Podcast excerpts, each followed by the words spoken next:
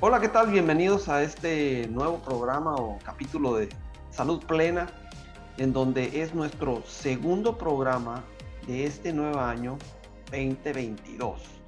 Te traemos temas muy interesantes que, se que complementan al primer programa, si lo escuchaste, el primer programa de este año. ¿Qué tal Maribel? ¿Cómo estás? Aquí estoy con mi compañera Maribel Leiva y te vamos a platicar sobre todo esto que te estoy diciendo. ¿Cómo estás Maribel? Hola Armando, feliz de estar nuevamente aquí en Salud Plena compartiendo otro tema que definitivamente aprendemos juntos y eso a mí me encanta. Yo creo que es una de las cosas que más me gustan de la vida. Nunca dejamos de estar a aprender y es importante, fíjate, estar motivados. De hecho, por ahí alguna vez leí algo de que nuestro espíritu envejece cuando perdemos el interés por sorprendernos o por conocer cosas nuevas. Así que no hay que dejar de estar interesados en aprender algo nuevo. Y de eso se trata el día de hoy, que vamos a hablar de cómo lograr objetivos. Estamos todavía arrancando este año, Armando, y yo traigo el día de hoy, pues, algunas claves. Claves que pueden ser muy útiles, son seis, sencillas, creo yo, que si las tomamos en cuenta nos pueden ayudar a que esos propósitos, esas pequeñas metas u objetivos que nos hemos planteado, podamos lograrlos. Así es, ponernos en orden. En el primer programa que hicimos en el año, hablé sobre eh, poder poner las metas específicas, pero ahorita lo que tú vas a hablar es algo más profundo y muy interesante. Maribel, hay que comentarles a, nuestros, a nuestra audiencia sobre este taller que, que promocionamos tú y yo, que acabamos de arrancar en este año, el taller de salud plena para ponerse en forma, que es que está elaborado para personas que traen sobrepeso o que son sedentarias o que nunca han logrado tener esa disciplina para ponerse en forma y todo el taller está hecho a través de manera virtual, o sea, que la persona que lo pueda llevar lo lleve de manera virtual y, te lo platico porque, porque ya te diste cuenta que hemos tenido bastante éxito. Sí, Armando, estoy muy contenta. Este fue uno de nuestros propósitos para, para este año, ¿no? Empezamos a, eh, pues a desarrollarlo, a proyectarlo desde el año pasado y bueno, es uno de los objetivos que nos planteamos para este 2022 y pues ya está y está funcionando muy bien. Eso me da mucho gusto.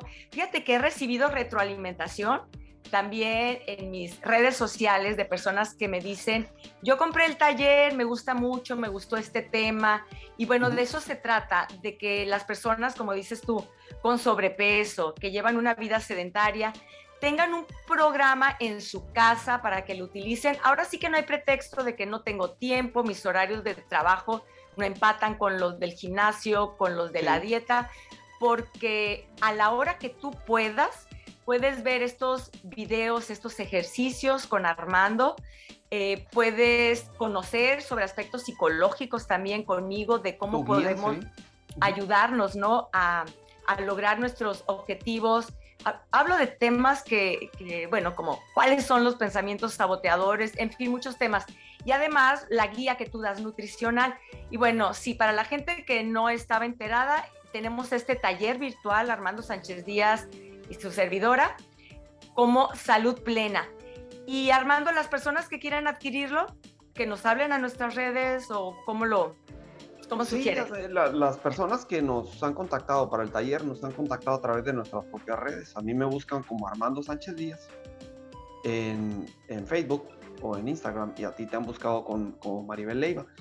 Y desde ahí lo dirigimos a, a, cómo adquirir el taller, cómo comprarlo, pues y, lo puedes comprar por, fíjate, el, el, taller para las personas que no, no, lo conocían, el taller dura 12 semanas. Sí, porque son, son, básicamente son tres meses de taller. Pero cuando lo adquieres, lo adquieres por seis meses. O sea que no necesariamente te ves presionado a terminarlo rápidamente porque tiene varios retos. Pues tú pusiste varios retos muy buenos cuando describiste la manera psicológica de enfocar la salud Entonces ahí traes varias cosas que las personas deben de ir llevando poco a poco y cumpliendo esos pasos. Igual lo hice yo de, la manera en la cuestión de, alimentación y, nutrición. Y el programa de ejercicio pues es, es pausado, es por etapas, es progresivo. Cada vez le vamos subiendo una rayita. Entonces son 12 semanas, pero las puedes efectuar en 6 meses. En vez de 3 son 6 ya lo saben, es el taller de, salud plena. Pero bien, Armando, iniciemos con los temas de, de, hoy. Pues cuando empieza un año, y yo te lo he comentado y lo he comentado aquí, para mí es una emoción, es como iniciar un mundo nuevo. Eh, no sé, será que, me gustan los retos, me gusta, eh, no sé, esto de lo lo inesperado, ¿no? No sabemos qué es lo que va a ocurrir, pero tener propósitos es decir algo que puedo hacer yo para mejorar este año. Y el día de hoy quiero compartirles algo de lo que a mí me ha funcionado y qué nos puede funcionar para ir logrando estos objetivos. Arrancamos con el primero, ¿te parece? Sí, a todo dar, vámonos. Bien. Para cumplir nuestros propósitos, obviamente primero tengo que saber qué es lo que quiero, ¿no? Hay que definirlos. ¿Cuáles son mis propósitos? Y no solo tenerlos en mente. Yo les recomiendo escríbelos, tenerlos por escrito. A mí así es como me ha funcionado. Los enumero, los pongo por, por escrito y esto me ayuda también a que cada cierto tiempo puedo revisarlos y recordarlos. Así que pon por escrito ahí, vamos a poner algunos de los objetivos de mucha gente. Eh, tener una vida, mm, una mejor alimentación, ¿no? Una mejor alimentación o bajar de peso, podemos ponerlo. Hacer ejercicio. Otro, eh, lanzar tal proyecto que quiera para este año. Vamos a suponer que estos son mis objetivos, los pongo en papel y en un lugar visible para que yo me esté acordando. Ese sería lo primero, saber qué quiero y tenerlo a la vista. El segundo, la segunda clave es definir, de cada uno, definir para qué los quiero. ¿Me puedo regresar al primero? Sí, cuéntame. El, en el primero es eh, lista de los, de, los propósitos y saber qué quiero, dijiste, ¿verdad? Sí, claro. Eh, como ejemplo te diría que cuando yo ponía, hacía mi lista de propósitos, cuando yo tenía 25 años, fue muy distinta a la que yo hacía cuando tenía 35 y luego 45 y luego 55, porque con el tiempo nos vamos conociendo más y vamos viendo lo que realmente es importante para cada uno de nosotros. Sí. Entonces, podría ser que aceleras el proceso que yo hice. Realmente yo siento que mi autoconocimiento fue muy lento, Maribel. no sé, a lo mejor me equivoco, pero creo que las personas ahora tienen tantas herramientas que pueden lograr el, autoconocimiento más rápido, ¿sí? estas herramientas psicológicas que tú has mencionado en el programa de cómo autoevaluarte, por ejemplo, verte en diferentes circunstancias, son gran ayuda que, nos puede imitar a nosotros colocados en ciertas experiencias para acelerar ese autoconocimiento. Es súper importante porque si te conoces mejor, tus propósitos van a estar más eh, ad hoc con lo que eres y con lo que deseas tener, obtener o ser. Totalmente de acuerdo contigo, Armando. Sí, tenemos que conocernos y por esto estos propósitos que nos vamos a fijar tienen que ser realizables, tienen que ser eh, aterrizados, ¿no? Para que nosotros realmente podamos eh, cumplirlos y evitar la frustración. Si nos proponemos objetivos muy altos, muy inalcanzables, pues luego nos podemos frustrar y desanimar. Así que sí, para esto se necesita primero el autoconocimiento. Bien, la segunda clave para cumplir nuestros propósitos, comentaba, es definir para qué de cada uno de ellos. Voy a poner un ejemplo. Que alguien haya puesto como propósito leer más en este año. Bueno, ¿para qué? ¿Para qué quieres leer más en este año? Y entonces tener muy claro, eh, por ejemplo, para adquirir mayor cultura, ¿ok? ¿Qué es esto de adquirir mayor cultura? Bueno, pues para tener eh, más conocimiento de varios temas, ¿Para qué quieres tener más conocimiento de varios temas? Bueno, para tener más temas de conversación, eh, de qué te sirve tener más temas de conversación, pues me sirve para tener mejores relaciones, ¿ves? Y ahí nos vamos a un punto fundamental. ¿Y cuál fue el fondo? Quiero conectar más con la gente. ¿Por qué? Porque eso me hace sentir mejor. Entonces ya le encontré un para qué quiero leer. El para qué me, para qué quiero leer me lleva a que yo me sienta eh, mejor conmigo mismo porque me acerca también a otras personas, me lleva a mayor conocimiento, pero tener bien identificado. ¿Qué me querías decir? Agregaría yo ahí que leyeran las personas sobre temas que les interesan. Porque, mira, con el tiempo yo he visto eh, que a mí me gusta la lectura, ¿no? Pero para nada me interesa la política, Mario. No leo de política, yo creo que nada más los encabezados. Eh, no es un tema que a mí me gusta conversar en las pláticas generales. Entonces, si, si vas a leer algo que no es de tu gran interés, pues vas a terminar aprendiendo muy poco de ello porque vas a leer, pues no sé cómo repaso. Pero si lees temas que te interesan, o temas relacionados con algo que te interese. Pues seguramente cuando se abra la conversación por ese campo vas a tener eh, buenos comentarios.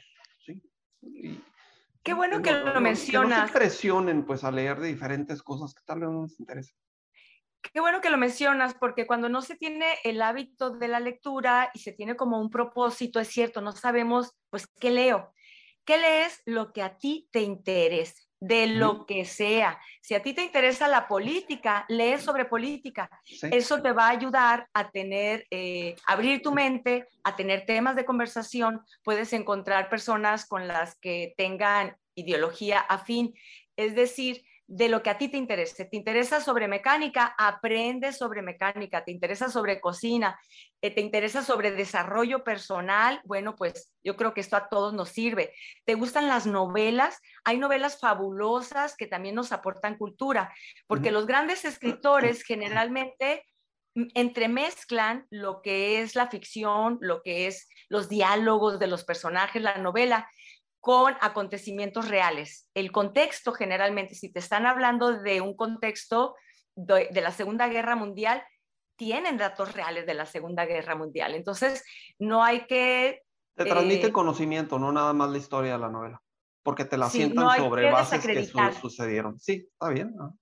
no hay que desacreditar las novelas, que dices una novela romántica, lee una novela romántica, también igual te va a servir, el leer nos sirve para mejorar nuestra ortografía, nos sirve para adquirir mayor vocabulario, en fin, ¿no? Entonces, ponía como ejemplo eh, la lectura, pero cualquier tema que tú tengas como propósito, ¿para qué? Alguien que diga, ¿para qué quiero adelgazar? Bueno, ¿para qué? Para verme mejor. ¿Qué significa esto? Eh, significa que me siento más cómodo, que no me aprieta el cinturón, que no me aprieta la autoestima.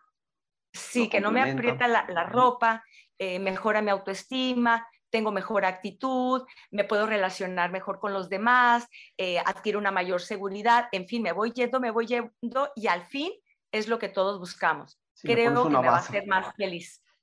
¿No? El fin último del hombre es la felicidad.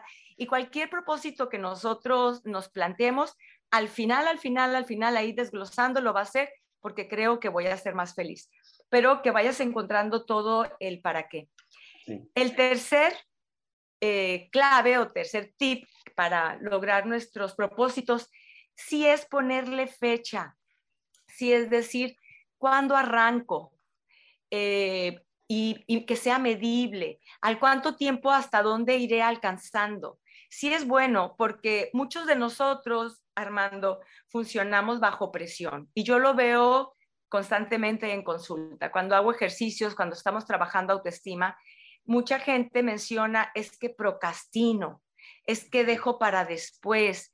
Y el pensar que soy la única persona que deja para después y que es un defecto mío, hace que muchas veces eh, pierda la motivación. Sí tengo una autoexigencia que me desmotiva. En cambio, cuando yo puedo decir, bueno, esto es un rasgo que yo creo que la mayoría de los seres humanos tenemos y que trabajamos bajo presión. Entonces, sí ponle fecha, eh, decir para tal mes o para tal fecha ya haber conseguido qué. Por esto es importante que tener visible la lista de mis propósitos para que no se me olvide. Entonces, sí pone fecha para que tú, bajo presión, eh, te vayas encaminando. Y lo puedes hacer por niveles, ¿eh? en cuestión de fechas.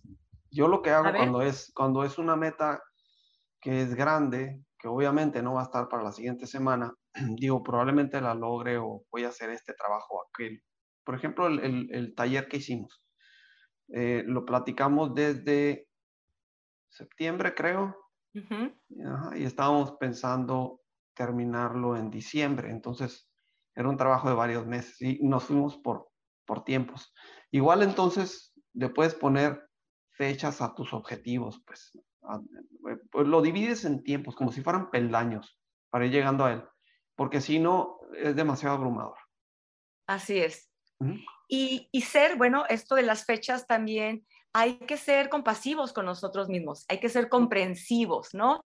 Porque cuando nos, nos, exigimos demasiado, entonces podemos tender a dejar las cosas a medias. Y no, se vale que no vayas al mismo ritmo que tú estabas esperando, pero lo importante es seguir ahí, seguir en el camino. Eso es lo importante, no te desanimes. Y bien, la cuarta clave es definir el cómo. Esto, bueno, entre más específico tenga yo mi objetivo, más desglosado, es más factible que lo pueda cumplir. Voy a poner un ejemplo. Que mi objetivo sea bajar de peso. Bueno, ¿cómo? Aquí tengo que definir cuánto quiero bajar, pero para esto tengo que saber desde dónde parto. Es decir, ¿cuánto peso ahora? Y ya que sé cuánto peso, entonces, ¿cuánto quiero bajar? y luego pensar cómo, cómo lo voy a lograr. Bueno, voy a ir con un nutriólogo, eh, voy a hacer una rutina de ejercicios o me voy a inscribir en un gimnasio, bueno, ¿en cuál? ¿O con qué entrenador? Eh, ¿Cuántos días a la semana le vas a dedicar? ¿O voy a ir con un psicólogo? Eh, ¿Cuándo voy a hacer la cita? ¿Cuándo me voy a inscribir? Todo, todo, o ir con un psicólogo. Bien, ya tienes el dato con quién, ya elegiste, ya tienes el teléfono, eh, cuándo haces la cita, todo esto bien definido el cómo. ¿Qué necesito para esto? En caso de un gimnasio, un ejercicio, bueno, ropa apropiada, eh, que unos tenis, ya los tienes, ¿dónde están? Tenlo a la mano. Todo esto que me está equipando, eh, me está llevando a que, a que pueda ser más viable mi propósito. Entonces, definir muy bien, bien desglosado el cómo de cada uno de tus propósitos. Había un error, un ejemplo, Maribel, y una vez lo comenté contigo, un error que yo hacía hace tiempo era que definía demasiado el cómo y me quedaba en la definición. Era tan tanto la estructura que le daba al objetivo que deseaba lograr que me quedaba perdiendo tiempo estructurando demasiado las cosas. Entonces, cuando vayas a definir algo, tampoco pierdas mucho tiempo, como yo le hacía, en explicarlo demasiado. Hay cosas que se van a dar solas en el camino, pero sí eh, eh, define el cómo, pero no lo extra definas. Ok, ¿a qué te refieres con eso? ¿En qué, qué es extra definir? Que yo perdía mucho tiempo planeando demasiado las cosas. Ah, ok. Meticulosamente. meticulosamente. Y entonces. Y que si no se cumplía tal cual, entonces ahí venía esto del desánimo del que yo hablaba. No, no, no, no me desanimaba, Mario. Seguía trabajando, pero me tardaba mucho. Ah, ok. me tardaba más en, en, el plan que en ejecutarlo, pues. Y, y por ahí se me ha criticado de perfeccionista. Entonces yo dije, yo no, pero sí. Sí. Fíjate que está para otro tema el síndrome del perfeccionista. Este está maravilloso, ¿eh? después lo, lo, abordaremos. Eh, bien, otra clave, Armando, que creo que tú aquí no estás muy de acuerdo con esta, ahorita lo nos explicas tu punto de vista, pero a mí me ha funcionado y es la clave de compártelo con alguien. Esos propósitos que tú tienes o ese propósito que tú tienes, porque tampoco tienen que ser muchos, ¿no? Em, que lo compartas con alguien de tu confianza. ¿Por qué creo que es bueno y por qué me ha funcionado a mí? Porque Armando, somos seres sociables, nos movemos en sociedad y nos guste o no, somos personas que sí nos importa dar una buena imagen. Entonces, sí nos gusta dar un ejemplo, sí nos gusta el reconocimiento, ¿no? Y vamos a aprovecharnos de esa situación que tenemos la mayoría de las personas, por no decir todas, que sí nos gusta el, oye, qué bien lo hiciste, lo lograste, ¿no? Nos vamos a aprovechar de esa necesidad humana que tenemos de que se nos reconozca para meternos presión. Eh, no necesitas decírselo a todo mundo, no necesitas publicarlo en las redes, pero sí a alguien que tú sepas que, que está cerca de ti. Por ejemplo, que le compartas a tu pareja, que le compartas a algún hijo, que le compartas a tu padre, a un hermano, alguien cerca de ti que digas, chin, ya le dije a, mi hijo que voy a hacer esto y no lo he cumplido y entonces me ayuda a meterme presión para así hacerlo y para darle ese ejemplo a esa persona. ¿Qué opinas tú de esto, de compartir con alguien? Estoy de acuerdo con lo que dijiste. Sí estoy de acuerdo con, yo lo he hecho, de hecho, compartir mis ideas con alguna persona de confianza, porque cuando reboto las ideas me pueden dar algunos eh, puntos de vista que yo no había considerado para lograr algún objetivo, por ejemplo, para algún proyecto. Y entonces, cuando lo comparto con alguien de confianza, no necesariamente es para, para yo sentirme apoyado por esa persona en el sentido que me va a generar presión y que al rato me va a estar preguntando, oye, ¿qué tal con esto que me dijiste? ¿Ya lo terminaste? No, no es por eso, sino que más bien lo comparto para, para ver puntos de vista que no he visto. Y entonces, sí, sí le saco provecho. Y si me llega a preguntar otra vez, oye, ¿cómo te va con esto? Pues a todo daré la llevo, pero no me siento presionado. A lo que yo no estoy de acuerdo es cuando las personas lo comparten en las redes para buscar el, el, apoyo de la mayoría de las personas porque necesitan la porra pues de la gente, ¿sí? O sea, comparten en las redes. Estoy planeando correr el maratón de, dentro de tres meses, dentro de tres meses, porque es un reto personal y, y, esto, y, y lo anuncian para, hacerlo, pues porque, porque sienten que, que necesitan el apoyo de las personas y que las lleve esa ola, pues, de la gente que, que los va a ayudar a cumplir ese objetivo. puse el ejemplo del maratón. Puede ser para muchas cosas. Eso es en lo que no estoy muy de acuerdo, porque las redes pueden ser un arma de doble filo. Sí. Y si las personas ya de hecho son personas que andan menguando en sus objetivos, la red te puede dar una, una zancadilla, pues puede haber un montón de haters que se llaman ahora, que, te, que lo critiquen a la persona que, que puso eso, no corres nada, no sirve para nada, ese maratón ya lo corrí yo tres veces, tú no sirves para nada. Y entonces se va a desanimar, pues entonces el, el hecho de buscar el apoyo en las redes se me hace tan impersonal, ¿sí? Que, que yo no lo recomendaría. Más bien, recomendaría más lo que tú dices, pues. Se lo comentas con una persona de confianza y de ahí vas a sacar un ángulo que tal vez tú no habías visto, porque la persona te conoce bien y te puede aportar buen apoyo.